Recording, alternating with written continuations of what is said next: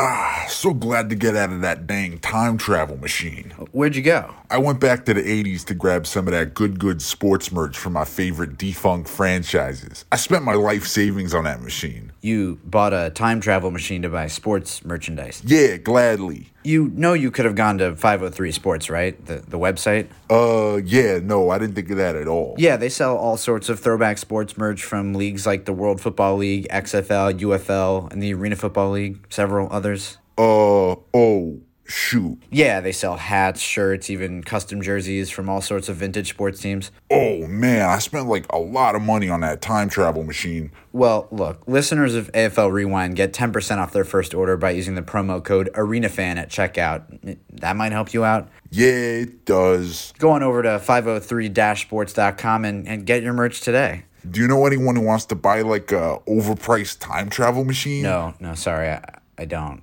Welcome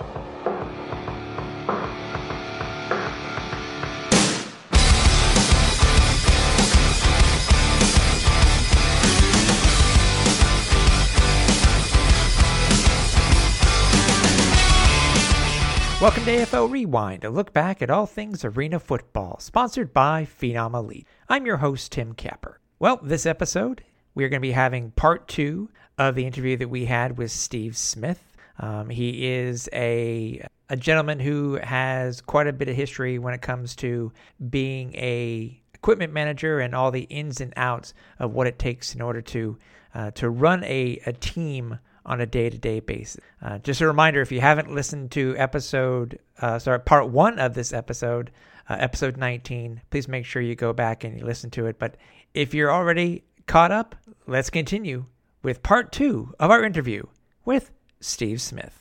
How did you? So you you have an eight-year break or seven-year break in between stints in the Arena Football League. What? how how did that come about? And and what finally got you back into something that you loved so much so many years ago? So, in between that, uh, I was the head basketball manager for men's basketball at McNeese State University, part of my undergrad under Ron Everhart, who's now at West Virginia. Um, two seasons in the clubhouse of the New Orleans Zephyrs in 93 and 94 when we were with Milwaukee. Um, two years of professional ice hockey with the New Orleans Brass in the East Coast League. Um, one year as the assistant director of media relations with the New Orleans Gamblers, which was we were in the USL, which is now uh, USL Division One. Okay. At that time, it was the A League. Um, then, when we changed ownership and moved to Zephyr Field, was the equipment manager for the New Orleans Storm. Our first year, or our second year in the A League in '98. Um, you know, the funny thing is, when I don't, not too many people who know me know this, but I reached out to the Texas Terror Mm-hmm. in 1995 when I was an undergrad at McNeese because I was three hours away from Houston, and I'm like, okay, this is a brand new arena football team. This is my chance to get back in. Um, and just nothing ever came of it. Like I think that's the year Gary and Clint played together. You know, one of the one of the number of years that Gary and Clint played together in Houston, Yeah. or at least that year with, with the Terror. Um, you know, and I, I tried like getting in with the ter- with the with the Texas Terror. It just didn't work out. So I'm like, okay, you know, I guess I'm just not destined to work in arena football. Um, so in '99, the fall of '99, I worked at a, a a Catholic high school, and wound up going to Norwich University in Northfield, Vermont. And it was a D3 school. Um, I worked for the cadets there the first year that the first time I, the season that they won their first national championship in men's ice hockey. I mean, that was a great team. But a couple of guys that played in the National League um, on that team.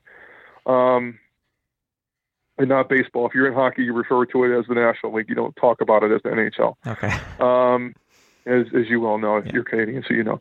Um, and so I'm sitting, I'm sitting in my, uh, I'm sitting in our equipment room, and Dana Bean was was the guy I was working for, and Bino left, and so I always did the laundry. And so this job popped up on the athletic. I was a member of the Athletic Equipment Association, and at that point, it was all email. We didn't have a website, didn't have a job board. It was all done through email. And so somebody had posted a job um, at first, I was trying to get on at Central Arkansas as the equipment as the football equipment manager when they started football up, and Clint Conque was the head coach there. Um, things didn't work out, so I'm like, okay, well, I'll just keep trying. And then this job popped up with the Milwaukee Mustangs, and so I emailed Rick Frazier, and the rest is history. And you know, and so the work stoppage happened in January, in, in like late January, early February of 2000 because of the lawsuit. Yep. And you know, word comes across the wire that you know Bino's like, "Hey, Stevie, I don't think you're going to go to Milwaukee because you know this is happening." And I'm like, "Nah, I don't worry about it. It's, it's going to go away in like two weeks." Um, and I got worried, so I called Frazier. I'm like, "Is there going to be a season?" He's like, "Yeah, don't worry about it, man. You know, you're still going to come out here, right?" I'm like, "Yeah, coach, I'm coming." He's like, "Good, beloved, can't wait to see you out here." And uh, God, I love that guy. that dude treated me like I was his son, man. I'll get to that in a minute. Um, because I know I'm gonna, I know I'm gonna get emotional talking about Rick Frazier. Um, we all do. Anybody who worked for that man or played for him, we still love him. Um, so yeah, so uh, I wound up getting the job with the Mustangs and pack up all my stuff. And I was living in Montpelier, which is um, where the civilian part, Norwich is the, the United States' first private military institution of higher learning. Um, it was actually established before West Point, and that's how West Point got their uniforms. Um, so yeah, I told you I'm a unifier. I know all about this stuff. Um, and that uniform is based off of a, of a British colonial army uniform. So go figure. Um, history for those of you who really didn't care for it. Anyway, I digress. Um, so I pack up my stuff and I drive across Canada. I drive across, you know, like southern Quebec and southern Ontario into Detroit and get to Milwaukee. And, you know, I spend the 2000 season with the Mustangs and and just keep going from there, man. I mean, it's just a phone call. That's all it is, man. Look, Yeah. it, it doesn't matter what it doesn't matter what industry you're in. If you're like if you're in media like yourself, if you're in coaching like I am now, um, you know, if you have a desire to be like a chef or you want to be a CEO or something, you got to start someplace. Yeah. And the biggest thing is like if you don't pick up the phone, if you don't send an email, if you don't try to reach out, if you don't have any gumption or like want to to try to pursue what it is you're after, there's no point in going after it. And I wanted to get back into arena football and I wanted to get back into football because I was like kind of burnt out on hockey. I had enough of it after almost three and a quarter full calendar years of it. Yeah. I'm just like, you know, I'm, I'm ready to get back into football. And so, you know, I, I pursued it. So that's, it, you know, you just, you got to go after what you want, man. And that, that's, that's exactly what I did. So, What were the differences between the the Mustangs and the Knight organization? we had money. we had money and we had better players. Yeah. Um, we had better coaching. Um, we had a great, we had a, a, God, the Bradley Center, those folks, let me tell you what, man, those folks at the Bradley Center were, they were, as the kids say, they were A1. I mean, they were top notch. They, they treated us just as well as they treated the Bucks or the Admirals. They didn't treat us like second class citizens, like some other places that I've been in my career. Um, the Bradley Center was fantastic. We had a, a fantastically awesome fan base. Um, you know, and working for the Velazis as owners was not easy because they were not the easiest people in the world to deal with. Right. The thing that the thing that made it easy though, Tim, was working for Rick Frazier, working with Rick Frazier, Will Reed, Bob Lancey, uh, Tom Porras, and Terry Stringham, and as our coaches. Yeah. And you talk about just like I got Will was my roommate, and Will had a, a long history in Arena Football League.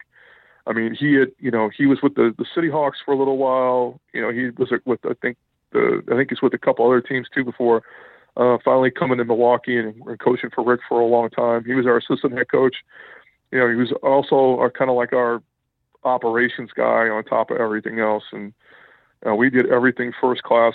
You know, with the with the Mustangs from travel to the hotels we stayed on the road. I mean, we really did it. We really did it. Like that was my my first like exposure. Like if I was never going to, um, and I knew at some point in my early on in my career was, I was never going to go to the NFL, and this was the closest I was going to get to it because like the way we think, the way we did things in Milwaukee, like that was just the way, and even the way we the way we did things in Tampa Bay too in in 2001 with with Tim.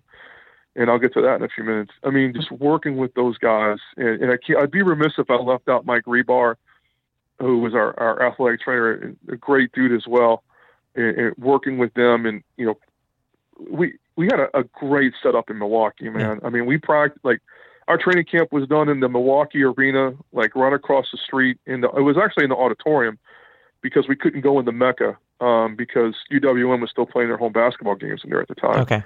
Um, but you know, having having the Milwaukee auditorium and being able to practice in there and kick in there was definitely. And I and I always film practice, so to be way up there by myself and and uh and experience that and and doing all the things we did in Milwaukee and, and starting off that season at two and seven and finish the season finishing the season on a seven and two run, winning five in a row um, at one point, you know, and just being a part of that in the practice, you know, our practice facility down in Franklin at the Milwaukee County Sports Complex. And that was indoors, so we were very fortunate. We never practiced outside in Milwaukee, not once. I think no, it back. We practiced outside once, like literally once. The rest of the time, like we practiced on the original field that we had at the Bradley Center because we all had to switch over to the Sportexe fields in 2001, which is now Shaw. Um, so we practiced on our old field, and it was just fantastic, man. It really, really was. From our meal deals to just being around with the guys, and we had a great group of guys there too. Um, you know, I mean, man, it's just like when I look back on my career, like I think that 24 months I had back to back in the in the AFL with Milwaukee and Tampa Bay, I think those were two of the best years of my career, man. Luckily, this time it only took you three games to win your very first as a professional. but it's it was Yeah. but luckily for you, I mean, it wasn't at home, but still it was up against one of the you know best rivalries at that time. You know, Grand Rapids and Milwaukee, along with Chicago, etc. Um, Yeah. And you knocked them off in overtime at Van Andel. That's the thing. Man, I, I tell you what, for as much as I hate Orlando, is as much as I love Grand Rapids. Yeah.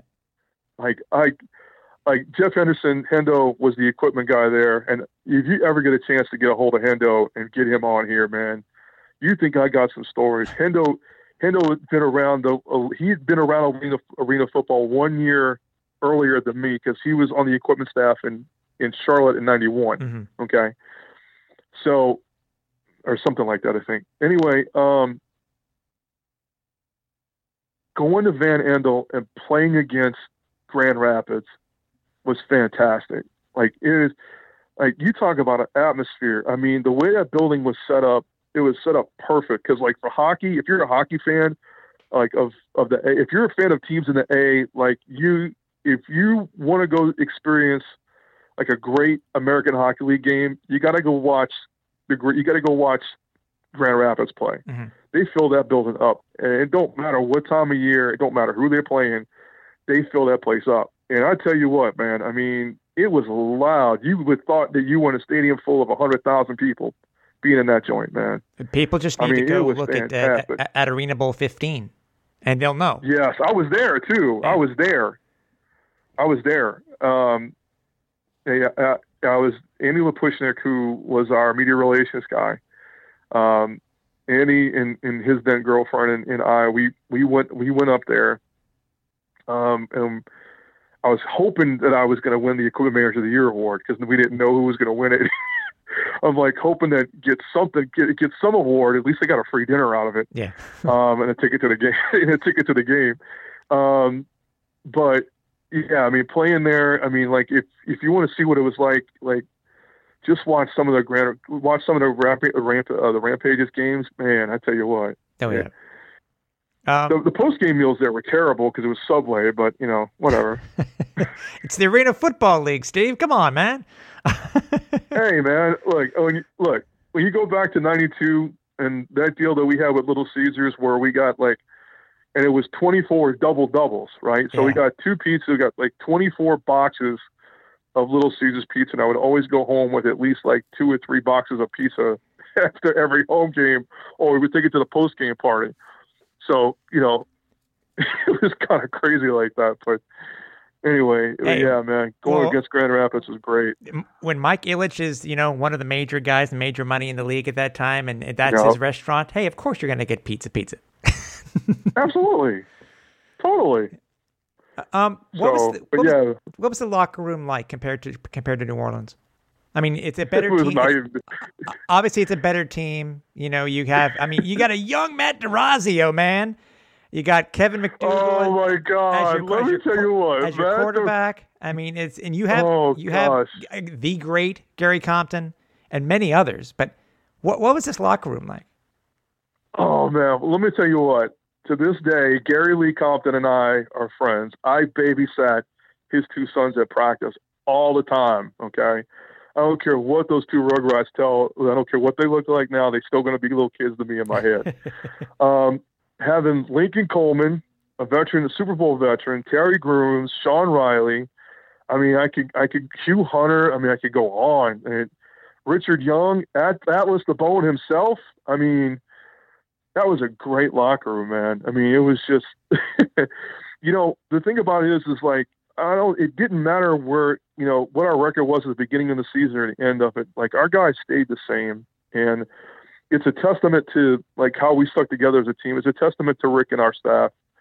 Um, it, they, they kept us together, you know. Um, and our guys, like, you know, Sean Riley, Gary Compton, you know, Matty D, you know, uh, Kevin McDougal, you know, I mean, I mean, Lamont Cooper, probably the greatest kick returner in the history of arena football, by the way, and the smallest too, because he's like two foot two. He's like the size of a Smurf, like four four apples high.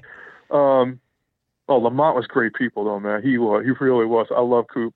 Um, we had a, gr- I mean, it was just our team chemistry was fantastic. I mean, to if you wanted to, it, uh, you really can't compare our '92 team in New Orleans to our 2000 team in Milwaukee or even the 2001 team that was on in Tampa Bay because it's just it's three different locker rooms and it's really it, really goes to the culture that we had built um, the accountability that we had because it was really you know it was really more um, a, it was really more player accountability than it was a coach it was really like a player led culture as opposed to a coach led culture Yeah. um, you know uh, we had really good player leadership in the locker room. We were really loose.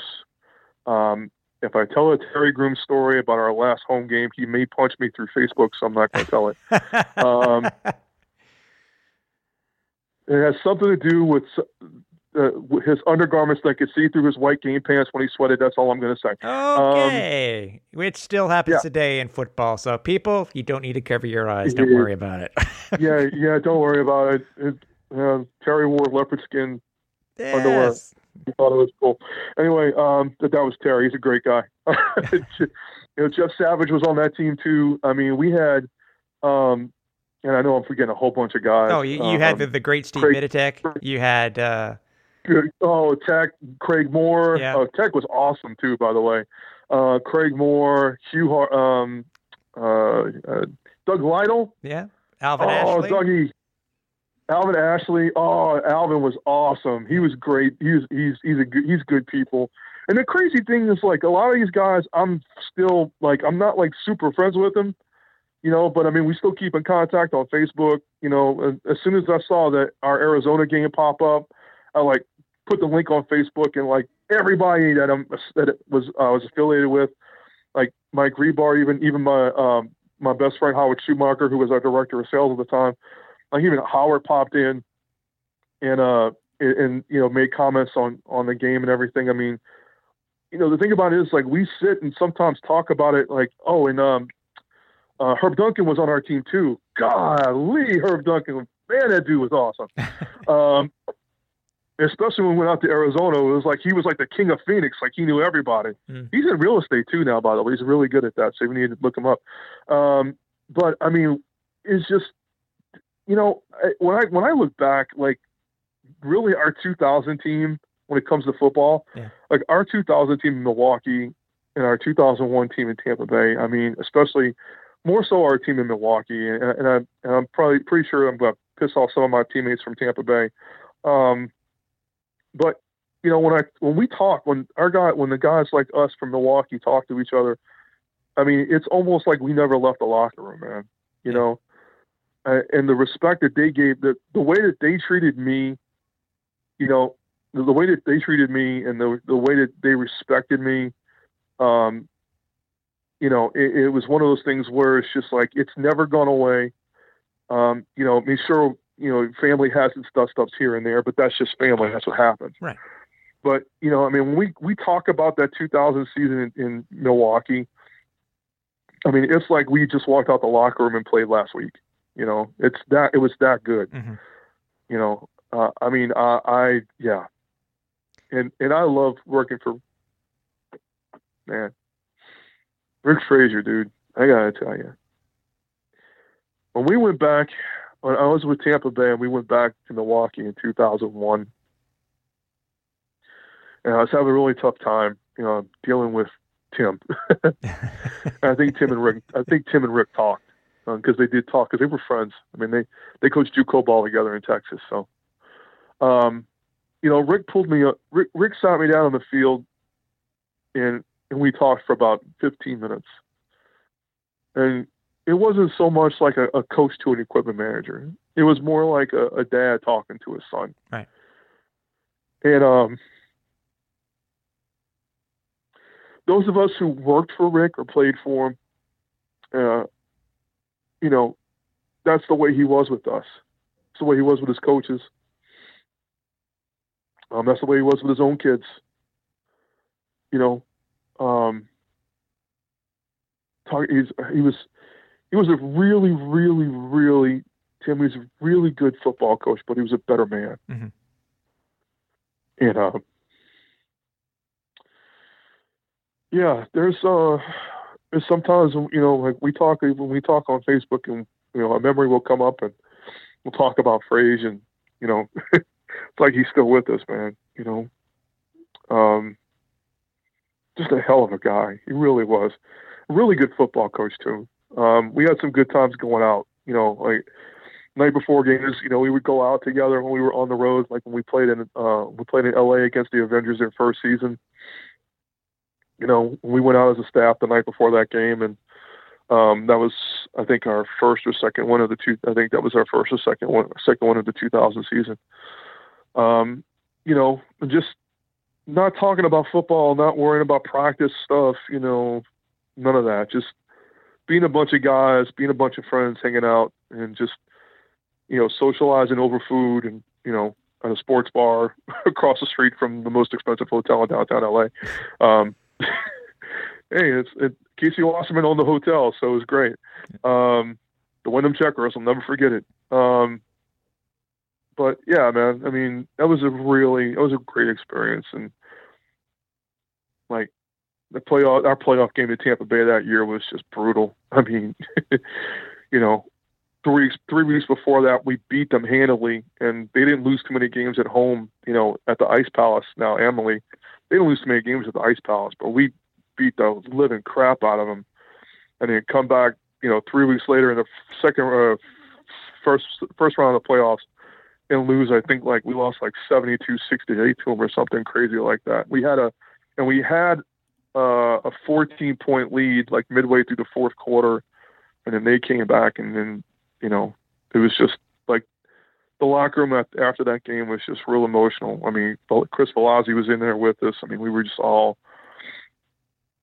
You know, if you want to see a bunch of grown men cry, you know Yeah. that'd be the place to do it. Yeah. You know, it was it's heartbreaking because it's like okay you know it's like this is the end it's over with you know you'll never have this team again and um you know that's the nature of professional sports you know is that you know uh, you'll you never have the same team twice. You can win a super bowl you could go 0 16 if you're in the NFL you know you'll never have the same team twice. Right. and you know it, you know I, I wish I wish that we had the opportunity to play for a championship that year because we were really talented. We really really were. I mean you know, nobody knew how good Matt D'Orazio was going to be. You know, we were just this goofy kid from Oberlin College that just shows up to practice one day, and he, you know, he withdraws from school just so we can go, you know, follow the dream of being a professional football player. And luckily for him, he went to a liberal arts school, so it was okay. And he were on the quarter system, so all he had to miss was a quarter of school. Um, you know, and that oh shit. Okay, so we're playing. We're playing at the back half of the season, and uh, we're playing. Uh, uh, we're in. We're in Raleigh against the Cobras, and I think we're up. I can't remember how much. It just seems like we were up by like a million points at halftime. and Rick puts Matt in. He pulls Kevin for. He pulls Kevin because at this point we got the game in hand. And he pulls Matt. He puts Matt in. He tells Matt. He tells Porras Tom Porras, who was our OC, um, the singing quarterback, by Mhm. the way. Mm-hmm. Um, and he t- and Rick tells Tom at halftime, he's like, Tom, don't throw the ball, okay? And this was going, this was coming out for the second half. We get the kickoff, and uh, I think the ball went through the slack net and out of bounds, so we get the ball first and we get the ball first and ten at the three, and at the five. And so te- in the locker room, I remember Rick telling Tommy, he's like, Tommy, do not throw the football. Uh, we're putting that D'Orazio kid in. I don't trust his arm. Uh, don't don't don't don't throw the ball. We're up by hundred points. I like Coach K. I want to keep him my friend. Don't don't don't throw the football. I mean, we got enough points. Let's just run the ball. We'll run the clock, and you know we score, we score. But don't let. Sure enough, Matt like drops back, throws a touchdown pass. Frazier goes, "Get on the sideline, boy. Don't get back on the field." But Dougal, you're going back in next series. That's it. You're not. I think it was the last time Matt saw the field that season. That's hilarious. Now, oh man, but yeah, Yeah, it, it's pretty, uh, pretty, pretty a bit of foreshadowing that you lose Tampa Bay in the playoffs, and you end up in Tampa Bay the next year. How Yeah. how'd that come about? Because obviously Milwaukee had one more year left in the year uh, in their history for the in, in uh, for the Mustangs before they folded. yeah. How did you end up uh, a leaving the Mustangs and b ending up with Co- Coach Markham over in Tampa? Coach Markham. You know what? I honestly cannot remember. I really don't. I really don't remember. Um, no, actually, you know what? I kind of do. Okay, so after I got done with the Mustangs, I needed a job. I wanted. I didn't want to go back to New Orleans, and I wanted to keep the train rolling. So I kept applying for jobs and applying for jobs, and I wound up at the University of Virginia. Um, and so I go, and I literally the day after I left Milwaukee, the day after I got uh, completed everything that I needed to do and checked out of my apartment, um, I packed up my car and started heading south, like I was going home to New Orleans. And I got to just outside St. Louis, and accepted my job at UVA, and then turned east, drove through the Ville, out to out to um to Charlottesville, and, and worked at UVA. So in the course of the 2000 football season, which by the way, um, Matt Schaub was our backup quarterback. He just retired, and he's still a, a tall, skinny kid with no hair. But anyway, I digress. Um, so the, during the course of the 2000 season, I'm like, you know what? I want to go back to arena football. So I kept in touch with Hendo, and he's like, um, he's like, yeah, you know, Tampa Bay's looking for an equipment guy. I'm like, Tampa Bay? Like seriously? Like yeah. Like here, I'll give you Markham's number. You call him. So I picked up the phone and I called Tim. You know, it was like you know, I was kind of nervous because I knew Tim. You know, back from, you know, if you're a fan of if you're a fan of arena football, you Mhm. have like the utmost. It's almost like Lombardi like ex- uh, respect for for Markham Yeah. because he's basically like the you know he's basically like the the Vince Lombardi and the Bill Walsh of arena football. Um, there's a great I got a great story about that too. Um, so I call up Coach. I call up Tim and I go, hey, you know, I hear you know I'm looking for. I was with Milwaukee. He's like, you were with Milwaukee last year? I'm like, yes, sir. Oh, wait, I'll call Frazier and talk to him, and I'll ask him about you, and we'll get back in touch. So, you know, naturally, Tim calls Rick, and Rick, you know, just rants and raves about how good I was in, in Milwaukee. And Tim hires me over the phone. And so I accept my job, um, give my notice at UVA, I finish the season.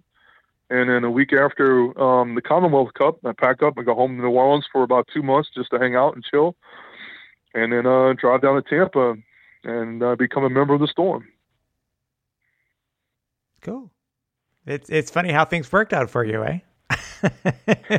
Yeah, You know, I mean, it's just amazing how this this stuff keeps falling. it's, it's just stuff keeps falling in my lap, man. I mean, you know, it's just it's crazy that way, and I I look forward to it. I'm like, I get to go back, I get to go back in the Arena Football League, which is what I love to do at the time, and still love. And you know, I got to go work for the greatest. I got to go work for the Vince Lombardi of arena football, so I can't complain about that too much. And be a uh, be an employee of what basically was a team from the original four, uh, and and yes. still to this day, you know, one of the uh, one of the franchises in Arena Football League history.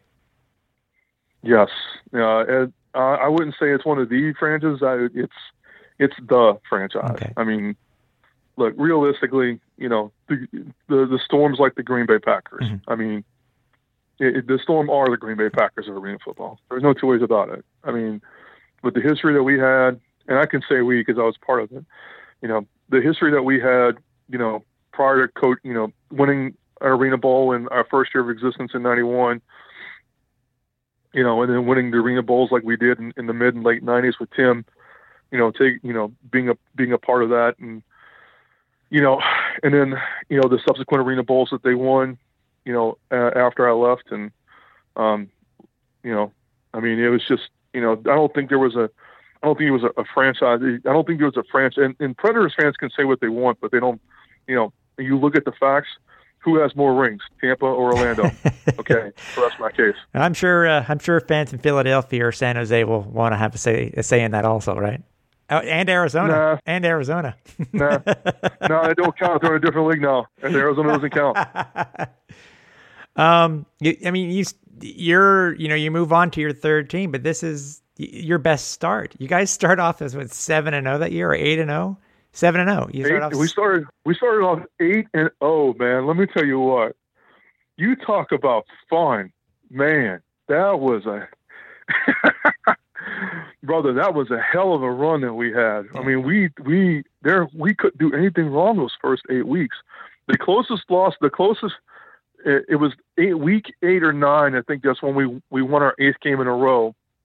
It was a Monday. It was a Monday evening game against the the um, the Florida Bobcats. Larry Kuharich, I think, was the head coach there. Um, Brian Barmas was their equipment guy. He's now the equipment guy at Davidson in Charlotte. And Gunnar Twiner, who eventually would Gunnar, GT played for the Saints because he I know because he came he came to us with his New Orleans Saints shoulder pads, and I called Chief, and he's like, "Don't worry about it, it's all good."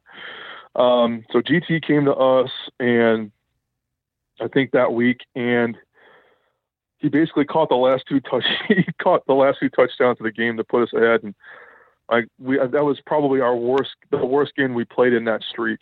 Um, it was it was it was it was a good season. That was that was a good start of the season, man. That Mhm. really was. what the uh, finish was kind of rough. I, I asked you this for the for, for your other teams. What what was it like for this locker room? Because as you said, all all teams are different. But what was this locker room Yeah. like?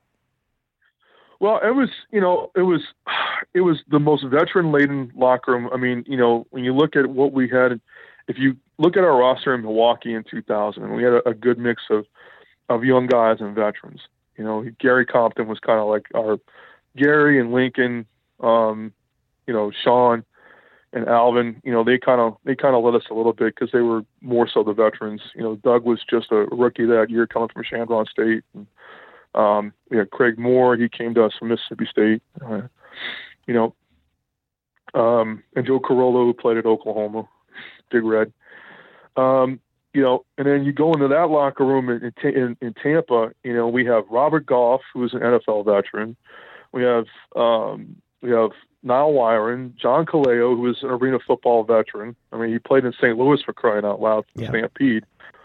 You know, so Kaleo had been around for a while you know, we had a, a lot. We had a, a lot of veterans in that room. I mean, if you look at the the veteran talent, I mean, jeez and Pete, we had eight or nine guys that played in the uh, played in the league at one point. I mean, Robert, you know, Pig Goff was, you know, one of them, and I know Pig because he played for the Saints and played at the University of Pittsburgh.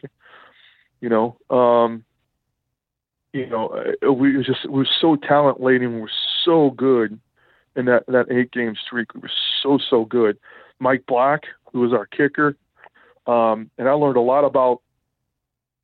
As crazy as it sounds, um, breaking in footballs, working with Mike every week, and I learned a lot about kicking with him. Um, and you know, he, as a matter of fact, last night he was. Mike's been in the booth with Chris Fowler and them with on ESPN for about 20 years now. Um, you know, and, and Mike was doing that when he was kicking for us in Tampa Bay.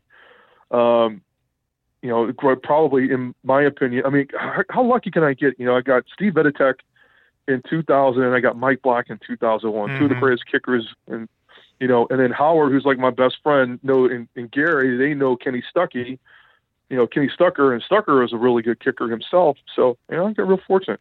Um, but yeah, I mean, to see, you know, Kaleo and then Shane's emergence, you know, with our team in Tampa Bay and in 2001, you know, I mean, it was just two completely different locker rooms. Like the vibes were different because, you know, like in Milwaukee, we were just we were kind of young and you know a little bit loose, and that's because that's how Frage was. And right.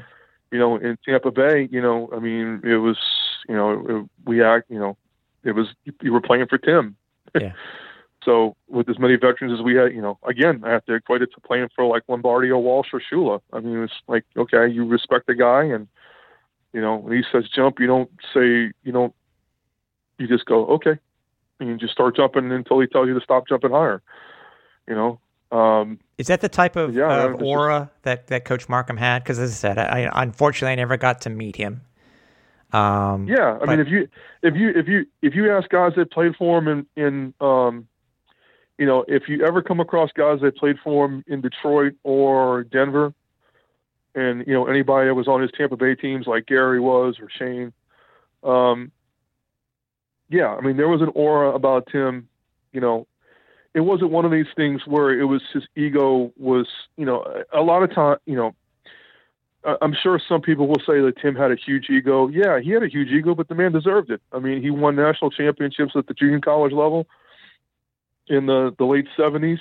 You know, um, you know, he coached in the USFL. He coached in the World League. He won championships in the both of those. He won championships there you know, and he won a bunch of Arena Bowl titles. Yeah. So, yeah, the, you know, yeah, the guy's won more football games than probably a collection of NFL head coaches combined at this point.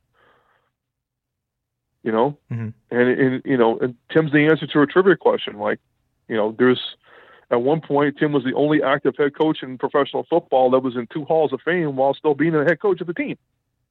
Yeah. So there's that. You know, he was in the Arena Football Hall of Fame before he uh, before he retired and, and passed away, and he was in the and he's in the junior college Hall of Fame. So, you know, you have to tell me about because you mentioned earlier in the in the in our interview, talking about the infamous all white uniforms for the Tampa Bay Storm. Oh man, I love that. How the hell did those come about? Because I can, I mean, I think I've seen it a couple of times, if I remember correctly. Mm. That was um, him. But you know, again, people think mono uh, we're different these days, but you know I mentioned it before. Monochrome back in the early '90s, no, it's not. Uh, you know, the late uh, you don't think of monochrome uniforms in pro sports, but right. these days it's in every sport seems to be. But mm-hmm. how how do you come up with? Because again, you, you, it's something you're in charge of. How did you come up with the idea? You say, you know what, let's go all white this week. I didn't. That was Tim. Oh, was it? Yeah, Tim I, I had with as much freedom as I had with uniform. Like in Milwaukee, I really didn't have much of a choice. Right. I mean, it was purple over white at home, white on white on the road. That was it. Yeah. Right. You know, with New Orleans, I had my three choices, um, but I had the choices. And I got to Tampa. Nope. Had to run everything through Tim. Because remember, he's the GM, the director of football operations, yeah. owner, and head coach. Yeah. And offensive coordinator and quarterback coach and wide receivers coach, fullbacks coach. All around great guy. Aficionado of vodka everywhere. Um, but yeah, no, I mean, Tim liked Tim liked the all white, but Tim also liked the damn gold pants. hated those damn gold pants. we put those things on and we lost so bad, and Tim's like, Steve, don't ever put them damn pants out again. I'm like, you got it, coach, because I hate them things. um, I really hated those pants. Jesus, those pants were terrible. Like, why would you think the gold pants would look good with that uniform? Like, why? It just, it just didn't. It just, it just didn't. It was so bad. Like, I was like, no, I didn't. Uh, the gold sweater vest too. Uh, Tim was a big sweater vest guy. He was. Um, but yep. again, yeah. But again, all those were, all those were Tim's decisions. Like what the helmet looked like, what uniforms we wear. You know, um, he let me order some gear that I could design, but some T-shirts for the players. But that was about that was about the extent of it. Okay. The rest of it was all him. But it, this is this in one of the situations where it didn't matter to you because as I said you you'd had so many different roles and being able what you could do. Just being in Tampa Mm-hmm. Bay under Tim, it really didn't matter. You were there. You were in arena football again, and you're still in arena football, and it was just a matter of it, it, you were there Yeah, to, to just, just- just to do it. Yeah, yeah. I mean, you know, it was it was a lot of long days. I mean, you know, the thing about it is, is like with the storm, you know, we practiced outside in the heat. Luckily, we practiced in the morning, and we practiced on our old field on the Elephant Lot. That's next. That's in between the Marriott and Amalie Arena, Mhm. next to the uh, next to the car park, the elevated car park. Oh there, yeah, which, yeah, yeah. which I had to go film on top of. I mean, I think you live in Tampa, right? So you know exactly what I'm talking about. So yeah, I mean, I used to take the elevator and take the camera up there. And I could see the rain coming before anybody else, and um, you know that practice field, that our old field before we switched to the Sportexe field, was out there on top of the dirt, and um, it wasn't the greatest place in the world to practice because guys would get cut up if they got tackled off the turf. Oh. Um, uh, yeah, it wasn't the best. It wasn't the best place to practice, but um, you know, the storm. We're one of you know the thing about it is, is like our locker room during the season, unless there was a concert there, was permanent. Um, you know, um, and they we hardly ever had to move out of our locker room, which was great. Um, and the storm kept that locker room until they folded. Um, you know, right before the demise of the league, or you know, before this the last demise, the next to last demise of the league. Um, you know, that's the privilege that the Storm has. I mean, you know, ask anybody to coach there, Ron James, anybody, and I'll tell you. I mean, you know, it's the Packers, man. I Mhm. mean, it's like playing at Amalie was like playing at Lambeau. It was just like that. It was, especially like in the 2000s and especially in 2000s when, in the early 2000s when we were really rocking. You know, putting 18, 19,000 people in that building and being and having it be full. You know, I mean, we had a couple of near sellouts in Milwaukee, but we had sellouts in Tampa Bay, man. And talk about a home field advantage, especially during that eight and oh zero roll, where I think like four or five of those games were at home. You know, and getting on that roll, and I mean, when the storm's rolling, you know, you can't you, you just ride the storm out. Yeah. Which is my favorite, one of my favorite songs of all time, Yeah. by the way. um, REO Speedwagon. And the funny thing is, they never recorded that in the studio. That was actually recorded on a tour stop in Denver. But anyway, um, two things that I know are just all stuff that's in the memory warehouse. Like just comes out when I'm having these conversations. But well, I, I Um, I'd be yeah. remiss if I didn't ask you. You got to tell us a Marcum story. You really do. oh gosh. Uh, And I would imagine No, mo- I most of the stories about Marcum he'd be proud about anyways because he took a part of them. But I mean, Yeah, well, I mean, there was the one time he called me the dog. I, I said something. Look, the thing is, is like he and Eddie Val and Mitch Matuska would always kind of powwow in the coach's office, right? Mhm. And like the way we were set up at the at the, at Amalie, we had our own offices in the building too, and that includes me. I like I actually all the coaches shared an office. Then my office was right next to the coaches, um, and I was across from the storage room, which was also the equipment room and then Andy's office was right next to mine. So we, um, and then there was a little receptionist area where Roy Rigdon, who was our receptionist, she would sit, and she was also one of our salespeople and our ops person. Um, which is why we had really good hotels when we went on the road because she did an awesome job. Um, and one, I, I guess I, I, I had said something just dumb or stupid. I had some dumb comment about something that they were talking about. And Tim pipes up and he goes, Steve, you are the dumbest smart guy I've ever met. and um, I look at him and I go, Coach, I don't know whether to say thank you or F you. So F you and, well, you're welcome. Um, so, but um, there, there, there's one story that I like telling, but I don't think I can tell. Um, even though the, the dead tell no tales. Mm-hmm. Um, it's just it involved the trip to uh, Plantation to go play. it was, involved the the trip to Plantation to go play the Bobcats. And if you talk to any of the players that were on that bus ride, I'm sure they'll tell you some stories. But Okay. well, yeah, that's something I can't talk No, about. but no worries, man. um, you know, the thing about it is like, uh, I think the the toughest memory I have, the hardest one was um, playing Houston.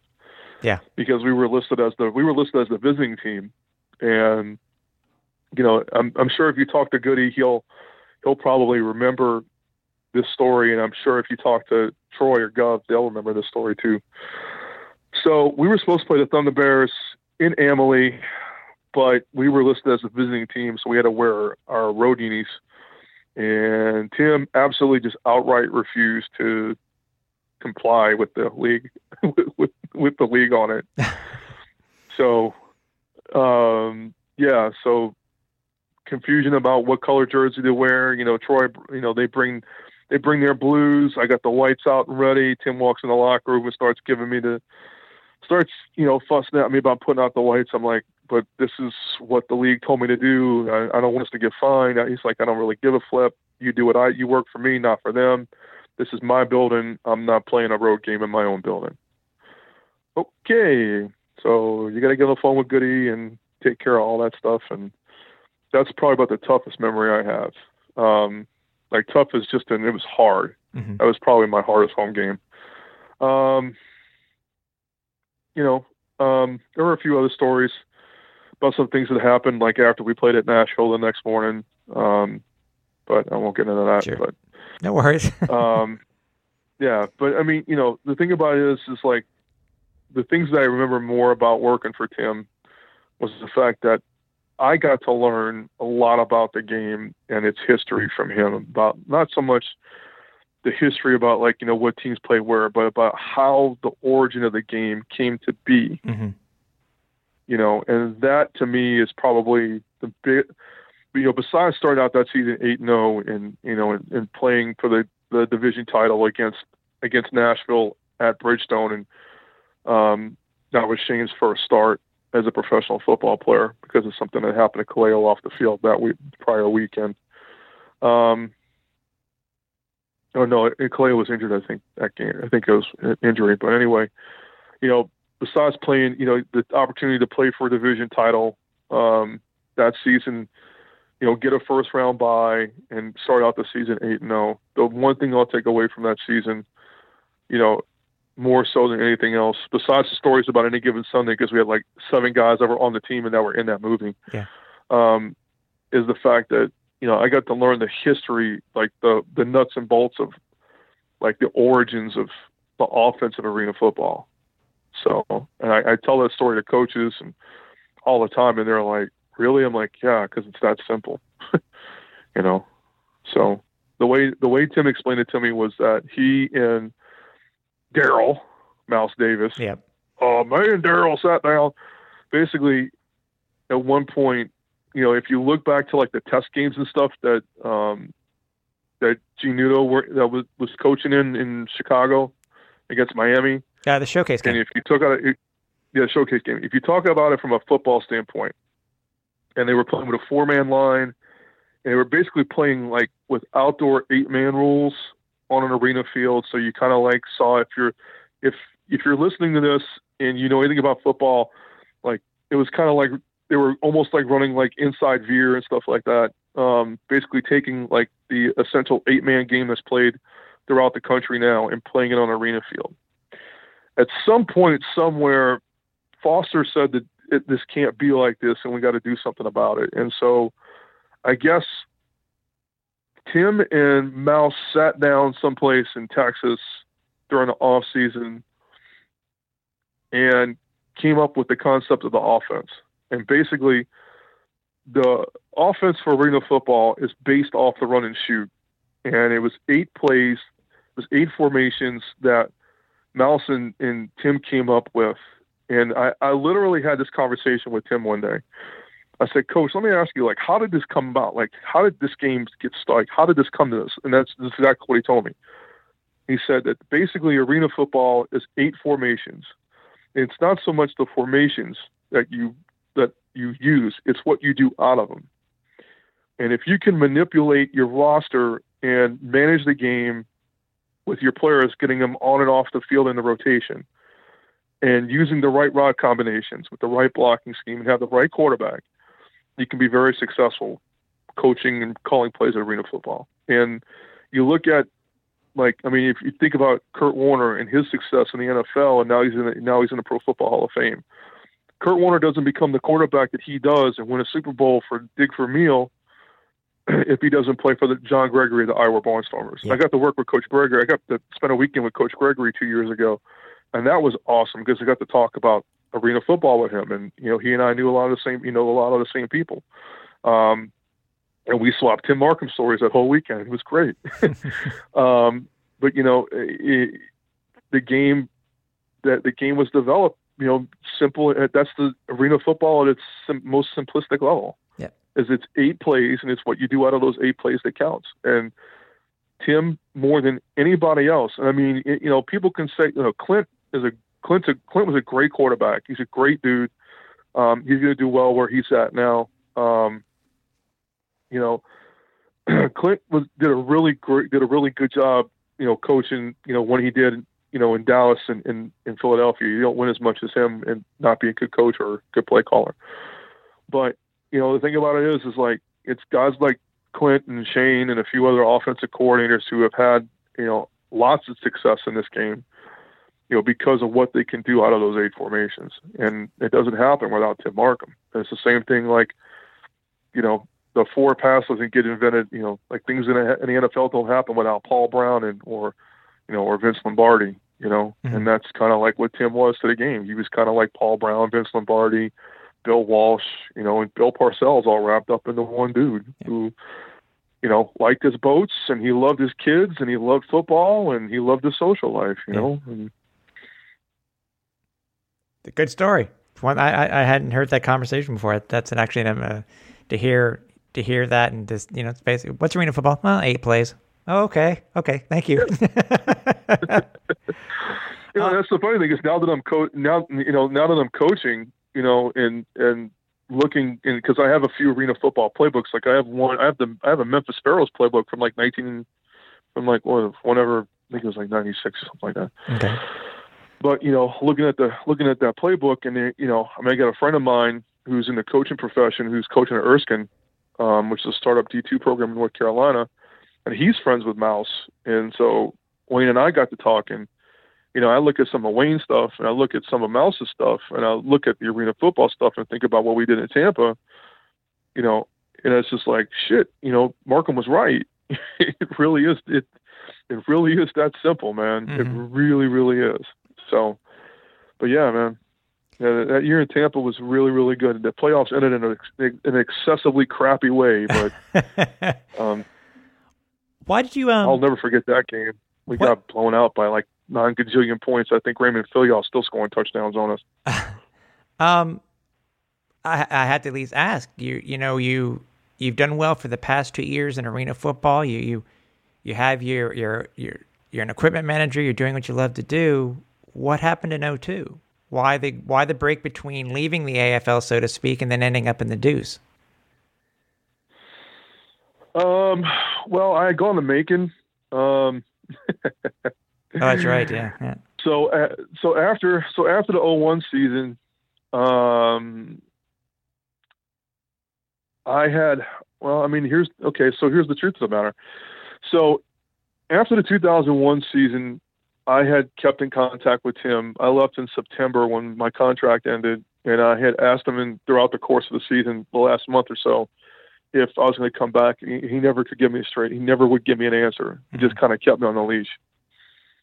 And so I just started pursuing other opportunities. And Um, somehow, somehow, I found out about the job in Macon, and at that point, um, they were, uh, gosh, I can't remember the lady and her husband that operated the team um, in Macon, but they own a, a facility called Sportstown.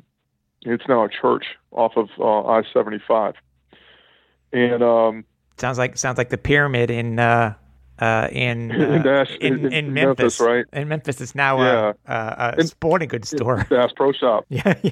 Yeah, it's a Bass Pro Shop. I've been in it. It's freaking awesome.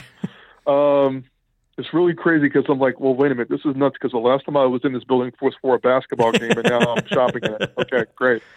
It really, it really was freaking awkward, dude. I'm telling you. Um, but you know, the thing is, Tim, is that like, I, I, I didn't like, co- like Marcum.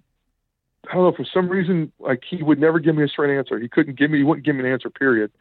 And I kept asking him, like in August and September, I'm like, dude, am I coming back? And he's, he would never give me an answer. And so I pursued this opportunity. And in, in Sportstown, I got to do a little bit more than operations. It was Kevin Porter's, um, I think it was either his first or second season as head coach of the Knights. Okay. And uh, Chris Siegfried had, was getting ready to leave to go take over. Um, I think he was going to Augusta with the Stallions in their first season. Um, or their, I guess it may have been their only season in, in 02. Um, so I got to work with Siggy for like a month before he left. Um, and working for KP was great, but just things didn't work out. Um, and it was not so much what the team did; it was stuff that I did. Okay. Um, leave it at that. Hey, but you Um, but but you you were able to p- become a knight again in 02. Yeah. yeah. Yeah. I mean, it, it may yeah, have been in the yeah. AF, it may have been in the AF two, but I mean, but Maybe still, they have too, yeah. But I tell you what, uh, the one of the craziest things that ever happened to me in my in my career happened when I was with Macon in in 02. So, um, to touch on the business side of the game for a little bit for just a second. Yeah. So, the IFL existed before its current. This is the fourth incarnation now of the IFL. Okay. Orlando Predators Entertainment, also known as OPE, owned the Preds and another another team, and it operated a bunch of AF2 teams. Well, they wanted to AF2 wanted to grow by exponentially, by the way, and so what the league decided, what OPE decided to do was like, well, the I this intonation of the IFL is going under, we'll we'll take them over because in that way we buy the rights to the teams and we can put them in AF2 markets and and then now we've grown the league and we operate all these teams and can operate can control the expenses and stuff like that.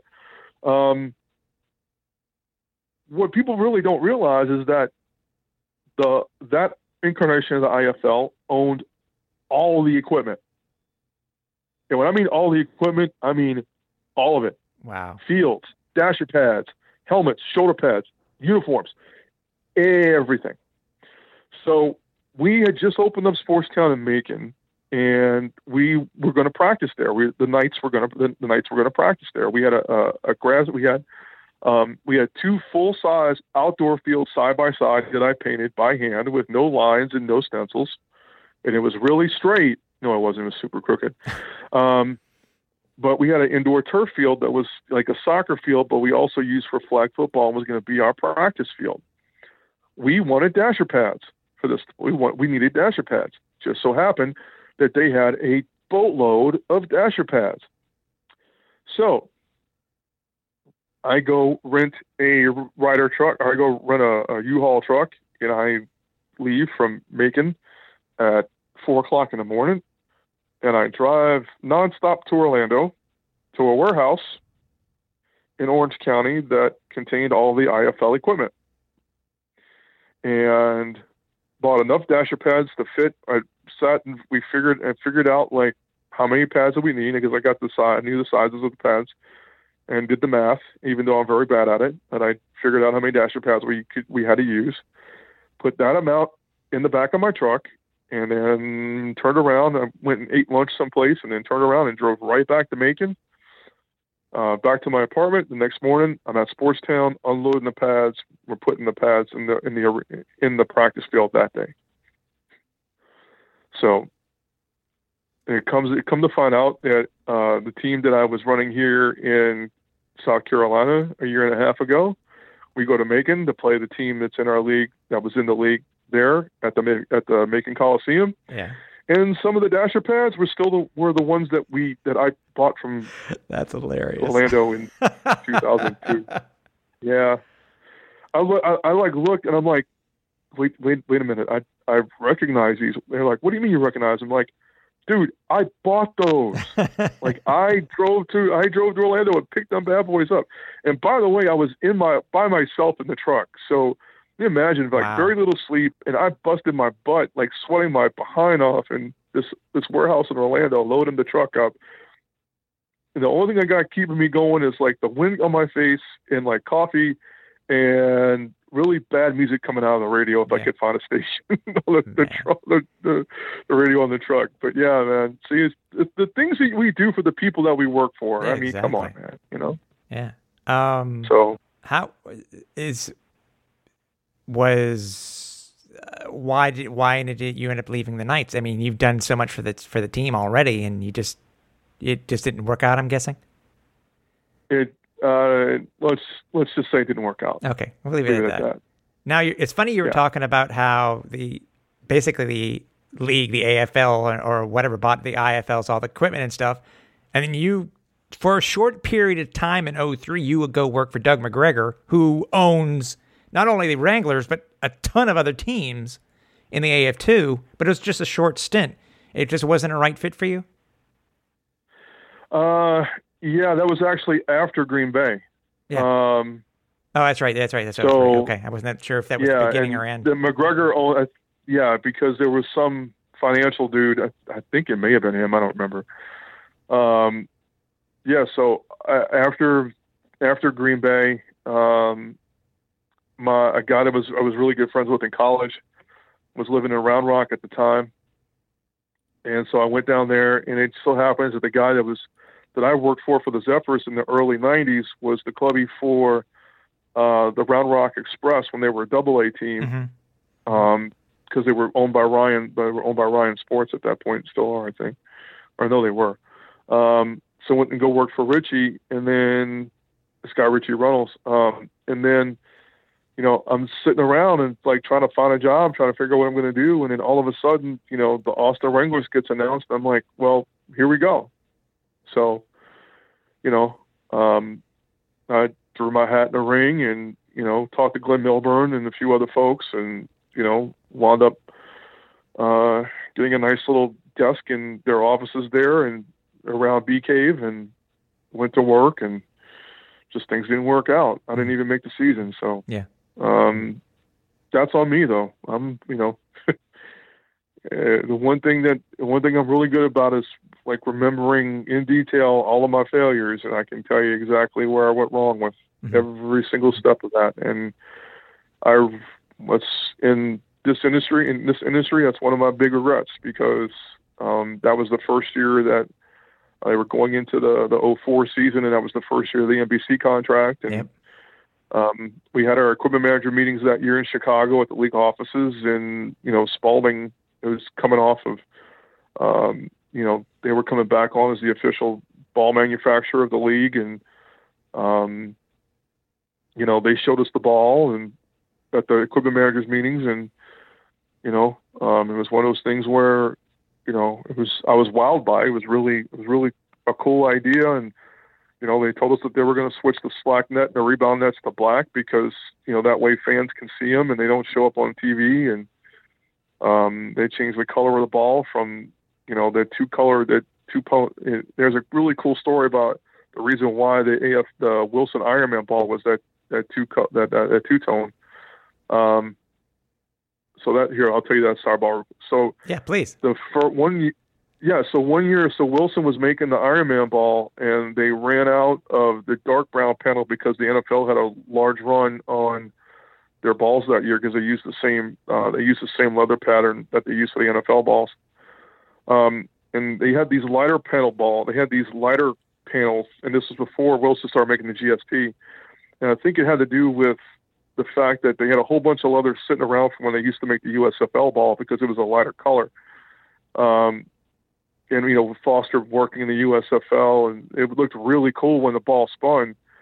And so they they did it, I think, just out of necessity one year, and it really people liked it, so they just kept it, and that's why the, the color was that two was that that two tone. Well, when they did camera tests for NBC, because they did them in Chicago, and what you know, people don't know, so NBC got the television deal with the AFL, and so they rented out the Allstate Center and you know, put the field down and did the camera tests and stuff. And what they found out was that the cameras that they were, and this is right when the network started switching to, to, to high def.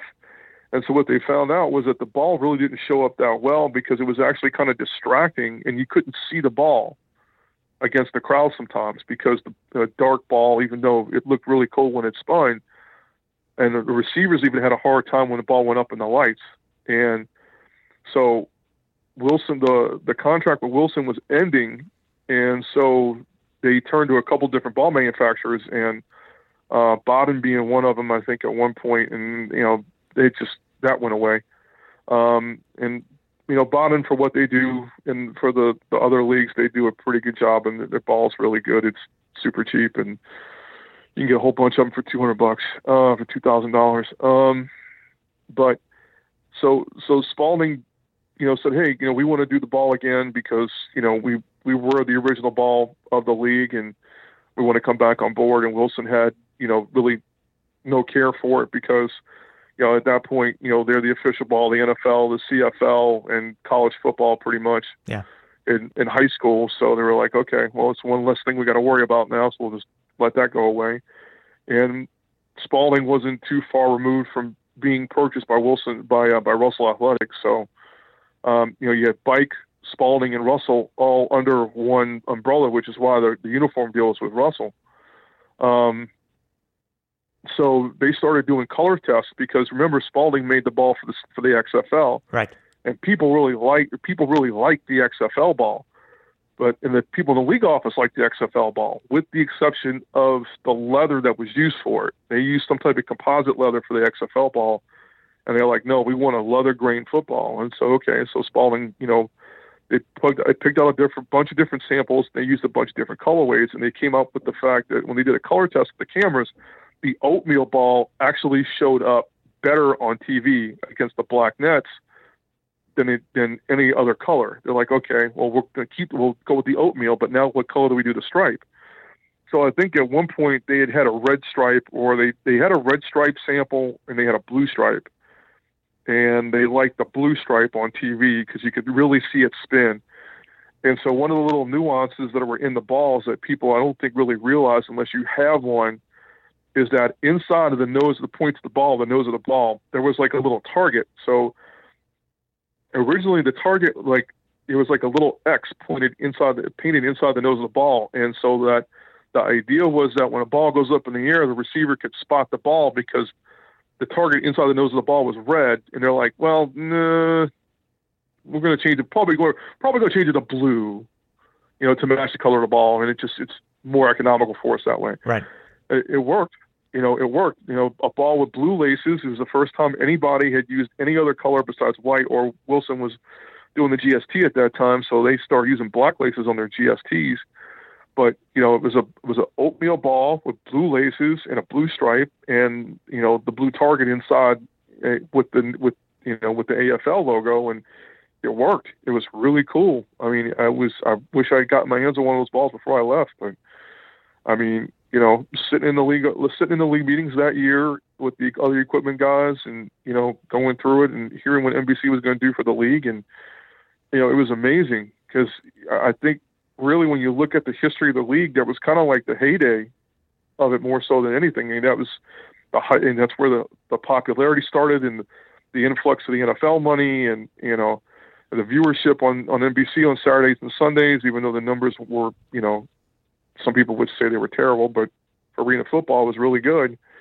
And, you know, the league, I think the talent in the league at that point was, was really good. You know, um, the coaching was really good. The product was good uniforms looked good. You know, people didn't get in trouble. You know, it was it was really a good time. And you know, there one of yeah, that's a big regret of mine is that I I, I, you know, didn't even make it out of the off season. didn't even I didn't even make it out of out of the birthing phase for the Austin Wranglers. So, but if I if I hadn't done that, I wouldn't have gone to Green Bay in 03. That's true. That's true. And, and what what was it? I mean, you've been in Macon before, and I've always asked this before, about the other. How was it in Green Bay? I mean, how was the ownership group? Because remember, everybody remembers AF2 is completely different, completely different than the AFL when it came to money. When you know, there had yeah. been some names of players who had graduated, so to speak, to, to the, you know, to the uh, to the AFL. But what was it? What was it like in Green Bay? Uh, well, you know, it was at first it was tough. Um, we we had we had some you know what, what folks don't really know unless you were part of the front office was that we had you know uh, we went through you know I, I got I got on um, in January of 03. I was actually hired in December, but I didn't move there till January.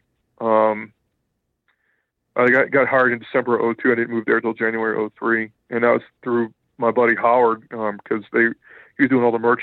His company he was working for was doing all the merch for the for us at that time. Mm-hmm. Um, we went through three GMs the first three months I was there.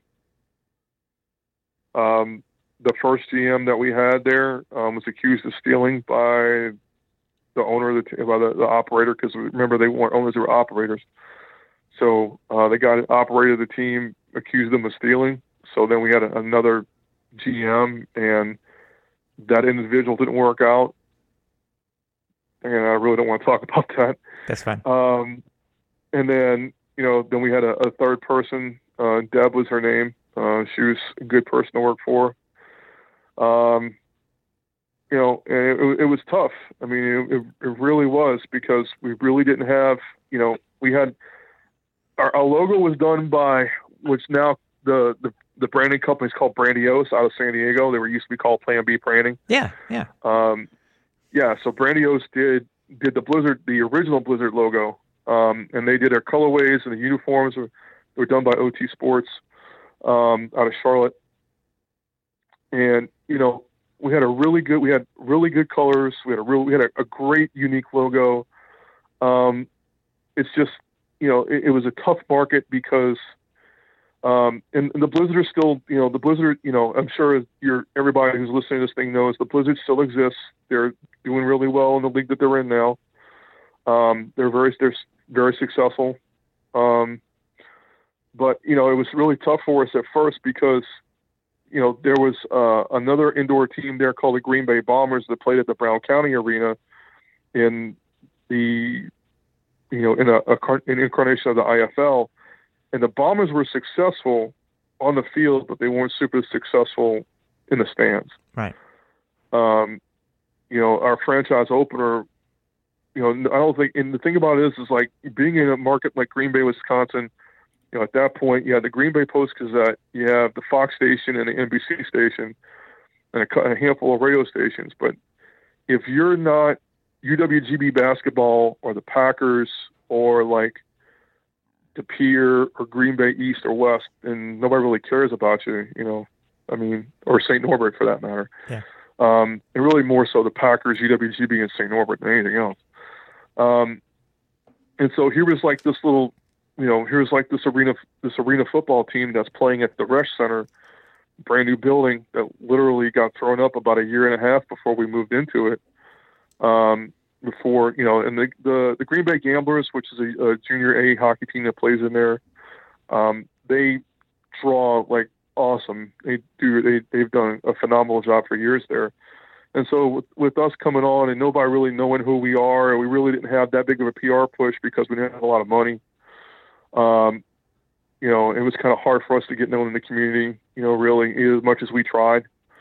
Um, it was it was tough. It was tough. I mean, I think our franchise opener at home. Well, so our franchise opener in 03 is kind of our first two weeks of existence were, for me as an equipment guy, were really a pain in the butt because um, we started training camp a week early because our franchise opener was at the Hawaii Islanders. Okay. And so we left on a Thursday to go play in Hawaii on us. We left on Friday to play on Sunday, and then we got to turn around. And at the end of that week, we got to go to Macon to play the Knights on a Friday night when we played on Sunday of that week in Hawaii. And it was really like our, our travel was really just as uh, it, was just really fakakta.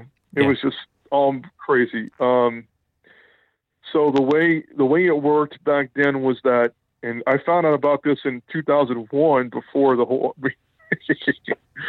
I used to go pirating through all of the uh, the files in Marcum's office, right? Right. And so Markham never threw anything away, and because he was part of the ownership, he's an owner, so he was on the expansion committee, and um, he had all the intel on the Deuce, right? Right. And so this was the year before Hawaii came on the play in 02, right? So the rule was was that if you were a Western Conference team, you got uh, you had to pay for your airfare, but you got one night accommodation, ground transportation, and the pre and pregame meal, or no, you got to get to cover the pregame meal. But if you were if you, you had you had that, so you had um, you had one day ground, tra- ground transportation and one night hotel, and that was paid for by the Islanders. Okay.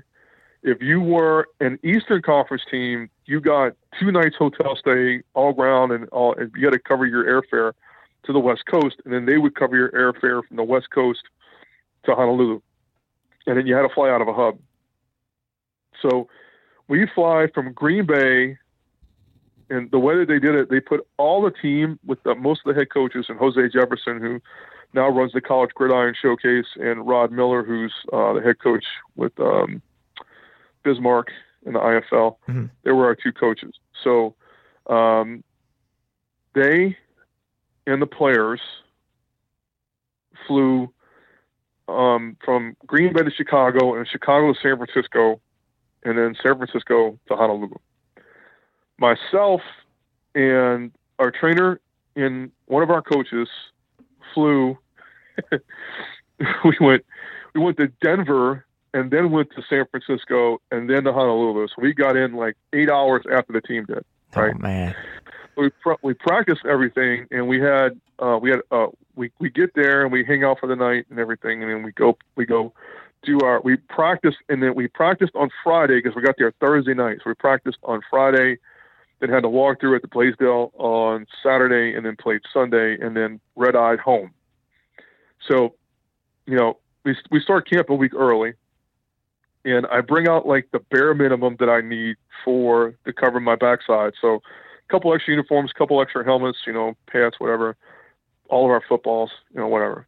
Um, and that was man, look, of all the things I dislike about arena, there's of all the things I love about arena football, there's one thing any equipment manager or anybody who worked for an arena football team will tell you is that they hated the ball rule where fans can keep the balls like baseball. It sucks I can imagine. because I ran out of footballs like in Tampa in 2001 in 2001 ah, who were I can't I can't remember who we were playing I think we were playing either Carolina or Nashville and we ran out of footballs during the game like I ran out of my allotment and then I ran out of my practice balls and then kind of like the rule is the, the rule that was in the rule book was in the operations manual was that if you run out of footballs you completely out you have to you have to go to the visiting team and they have they have to give you their practice balls and then you have to pay them back with balls in kind right right.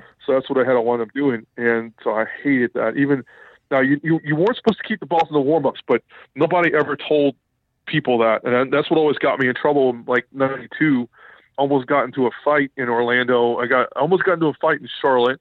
Almost got into a fight in Orlando. Almost got into a fight in, uh, in Albany because people wouldn't give the damn balls back. Anyway, um, I think uh, at that you know, point, that's when old. I think that's when the league started making an announcement. Because I remember, I know what you're Yes. talking. I know what you're talking about. Yeah, yeah. So yeah, and even so, when they made the announcements, people really didn't give a flip. Um, in Des Moines when I was in Milwaukee in 2000. Oh God, I hated that place. God, playing in the barn was brutal. Um, but yeah, so and then having to fly back on a red eye on Sunday after we play, get back Monday, and then practice Tuesday and Wednesday, fly out Thursday to Atlanta, van down to Macon, play Friday night in Macon, go into halftime down three and wind up losing by 35, turn around and come home. And I was like, okay, this is going to be the start of like something, yeah, that's not super fun. Um, and, you know, it was, you know, don't get me wrong. I mean, you know, Jose was great to work for. He's a hell of a football coach, and so is Rod. It's just, I don't know why. It just, I, I just, I can't figure it out. And I could sit here, you know, almost, you know, 17 years later and look back on like, okay, what what happened with that team? I mean, we had Ramon Robinson, who was a pretty decent quarterback. You know, Robert Garth, um, Terry Foster, who's now the head coach of the Jersey Flight in the Mhm. NAL. Mm-hmm. Um, you know, those are like kind of like the three guys that I remember off the top of my head. Those are really the only three guys I remember.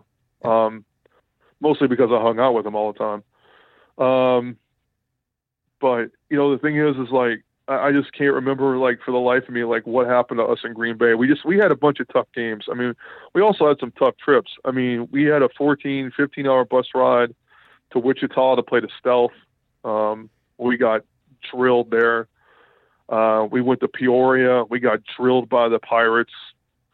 Um, you know, we put the Quad City. Quad Cities, I think, was the only game. Like Quad Cities, I mean, that was a one in fourteen or one in fifteen year for the Blizzard that year. The only game that we won uh, was against the San Diego Riptide in San Diego, um, and we lost to the Riptide because if you were a West Coast team and you, you came east, you had to do a home and home to balance to balance the travel budget out. Right. Um, so San Diego came to us, they beat us, and then we go out there like a few weeks later and beat them to end the season.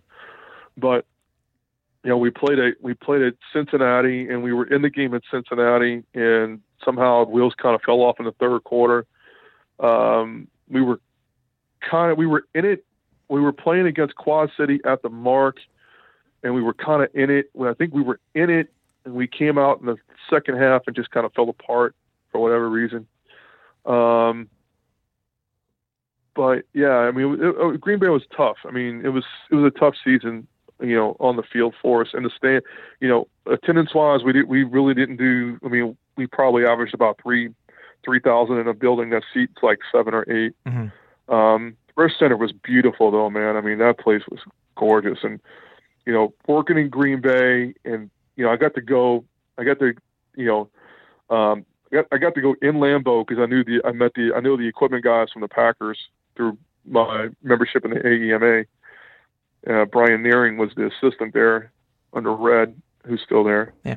Um, but I got to go like this is like right after the first renovation when they added the atrium and everything, and it was still building the Hall of Fame um, there, and, and just I got to go on the field and go to the Packers locker room. It was a really really cool experience. But just living in Green Bay, period, was a unique experience because you know after living in Milwaukee for seven eight months, you know, and then two years later, you know, coming going you know going up the road to to Green Bay and you know seeing the devotion of the people to the Packers there was just a, a real amazing experience and. Um, but yeah, I mean, working and working for the Blizzard, you know, the crazy thing is that, and say again, here's another inside inside information that nobody knows. So the field that the Blizzard currently play on is the same field. If I if if this if it's true, I know the end zones are because I was there when they made them. So Art Clarkson, who was operating the Tennessee Valley Vipers and at that time the Carolina Rhinos, didn't want to be part of the Rhinos anymore. He didn't want the Rhinos anymore. Right. Like they lost their lease at, at what was then the BI-LO Center in Greenville. Um, and he was looking to get rid of everything. And Rod Miller was the head coach then, and, and it just so happened that Rod, you know, was our assistant, assistant head coach in DC, and still had a, a very good relationship with Art and Lyle, who was our operator, had a good relationship with Lyle with uh, with Art through the the operators group. And so we got the field, dasher pads, nets, frames, and all the equipment I think for like twenty seven five, Wow. like twenty seven thousand five hundred dollars all in because I think he just wanted to get rid of all of it. Right. Now you got to remember like one of the, one of those Shaw Fields when they were made brand new was like a, almost like a hundred, it was over a hundred thousand dollars. Yeah, they went by uh by by Sportexe, or I'm trying to remember the company that used to make them, but yeah. Yeah, Sport X. Yeah, Yeah, Sport Sport, X. X. And they were, and then, and so I mean, Shaw's still based out of Montreal. Yeah. You know, um, but it, it, what happened was that so prior to the 2000 season, you know, now the league's on, now the league's on TNN, right? So now they got this network deal. And the one thing that you can always say about an NFL field that it doesn't matter where you go, all the NFL fields look the same, Right. Right? All the, the all the turf. So that was kind of like the I think the thinking behind it was like we need to have you know now we got this network television deal again. It's a new de- you know it's it's a new century, it's a new decade. You know we got this big television contract with TNN. Got to make this thing look good. So going into you know year 14, you know they cut a deal with Sportexe or Shaw to have all the fields done. so you saw its teams, except for Nashville. Nashville outright refused to give up their field because it was a home it was a it was a home field advantage for them because all their logos were painted on. Oh, okay. That's why that's why the cat that's why the cats were so good at home because all the logos were painted on, including the the lines, like the yard lines, the hash marks, the field logos was all painted on. Oh, wow. So yeah, so Fran was like Fran and the owner was like Billy and them, and I worked for Bill- Billy McGee. Oh God. anyway, uh, the stories that Denny told me about Billy, and just oh God. Anyway, I miss DP. He was a great dude. Um, but yeah, so prior to the 2000 season, so the league cuts a deal with Shaw, and now everybody gets Sportexe fields. So here's this Sportexe field, and you know at that point, you know it comes to us from Greenville, and we got everything except the end zones. I don't, I don't, I don't know whatever happened to the Rhinos end zones. Somebody wound up getting them. So we had the field, but we had custom end zones made. So guys came in from Montreal, they rolled the turf out in Shopko Hall, and built the Green Bay Blizzard end zones in Shopko Hall over the course of three days. Well, you know, if you look at if you look at like what the Blizzard have done now, and you see like the logos that are in the Blizzard's end zones, hmm if you're an arena football fan, you'll recognize that word mark because that's the original Green Bay Blizzard word mark. Right. They've never changed it, right? Like they took the they took the arena, they took the AFL logo out the middle of the field and put the IFL logo or the Blizzard logo, whatever is in the middle of the field there, right? But yeah, so that field that's in Green Bay now is 20 years old Whoa. And so are the end zones. the end zones are the end zones are slightly younger than that, but yeah, Uh, it, it was Tim, ob- at this point, your stint in the AFL ended, even though you've gone on to a, a pretty, a very good career in uh, in indoor football. Um, mhm. Do you miss the, Do you miss being in the AFL? Do you wish you had? Uh, I mean, had you tried to get into the AFL since you left the, the Blizzard in 03 or just other No. opportunities came to you that were, I guess, a better fit at that time? yeah. Other opportunities kept coming up. My my life changed. Um,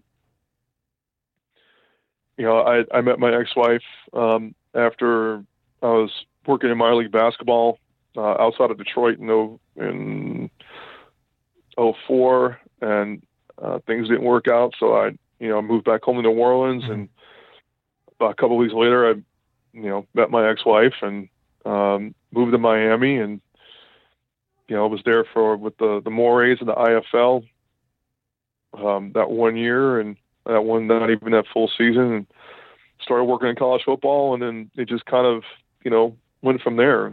You know, um, do I the way that the league was. I mean, I had a, a buddy of mine that was the equipment guy with Columbus. You know, when you know uh, for a little while with the Destroyers, and um, there's like part of me that kind of wishes I was part of it because it is arena football. But it was kind of you know I'm like okay, well I'm at that point I was in a different spot. I'm like you know I'm good where I'm at now, but you know if the if the league was ever to come back and which you know, I mean, look, Tim, realistically, when you look at it from a business perspective, I mean, it was a it was a great idea. It was started by a, a really, you know, by a guy who had a really uh, a really good idea to generate revenue for buildings and, and such. And you know, the thing about it is, is that you know, I, I think in today's landscape, I mean, even prior to COVID, I don't know if the Arena Football League would, would have continued to exist. If it did, it would be completely different. Mm-hmm. Um, you know, the Guidry lawsuit kind of really changed things for the league going back to 2000. When you look at it from a business perspective, um, you know, the Guidry lawsuit really, in the, those first eight guys that tried to form the, the players union, and I remember those meetings back in 2000 when I was in Milwaukee. Um, you know, Gary was our pro, our player rep that year. Um, you know, it was one of those things that, you know, I just I just don't know if the league would have kept going. You know, um, I know it had its ups and downs, but I always kept up with it. I mean, I know, you know, Rashard Carter, who you know played for Portland, yep. was here with us with the with the, the Havoc in in 2019. Um, you know, and and, and he, he left here and, and finished the season with Atlantic City for a little while. Um, you know, we had we had a, a few arena, we had a one or two guys, you know, besides Rashard that um, that had AFL experience and had rings, like Michelle Robinson, played for Jacksonville. Yep. Um, you know, now Michelle, I think, went back to Jacksonville now in the NAL. Um, you know, so and and so uh, you know, I mean, I talked I talked with those guys and you know talked with my colleagues. You know when I was the GM for the Havoc in in, NA, in the AAL. You know two years ago and you know even talking to Shane. You know after he won the Arena Bowl as the OC of, of the Valor. Um, the league's just it was just different. You know I what I would have loved to at some point if the league still had if the, if the league still existed and I was still able to, yeah, I would love to go back to arena football, yeah. to the arena football league. Yeah. You know, um, because I think the way the talent, the level of talent that's in the game right now, with, you know, the way things are going on television, and they, you know, they were doing really well. Like they had a good idea, you know, when Ted Leonsis came, Leonsis came in, you know, with the Momentum Group and took over the league office and you know try to put a uh, try to put a spin on it like with the betting and everything like that and the the app that was involved with the games and stuff like that um you know and you know CBS Sports Network did a great job producing the games and and you know Ari Wolfe is a really good guy. He's a, a great play-by-play guy and and Sed Bonner God I remember when he played and kick, he's kicked my butt a few times on the field. Um you know, he was a great quarterback a really good left-handed quarterback. Um you know and, and you know, and, and ESPN did a, did a, a pretty good job, you know, with their broadcast as well. Um, I think if I think if things were different with the league their last couple of years, I think we still would have seen the league exist, and I would have liked to have been a part of that at some point. But you know, where I am now, um, personally and professionally, uh, I kind of like where I'm at right now. I yeah. like where things are going. Sure. So, you know, and there, I, will I'll never close. I always say this: I never close a door. I always keep it cracked open in case I kick it back open again. Yeah. But there is a chance that probably that door is going to close at some point, and another one opens up. Yeah.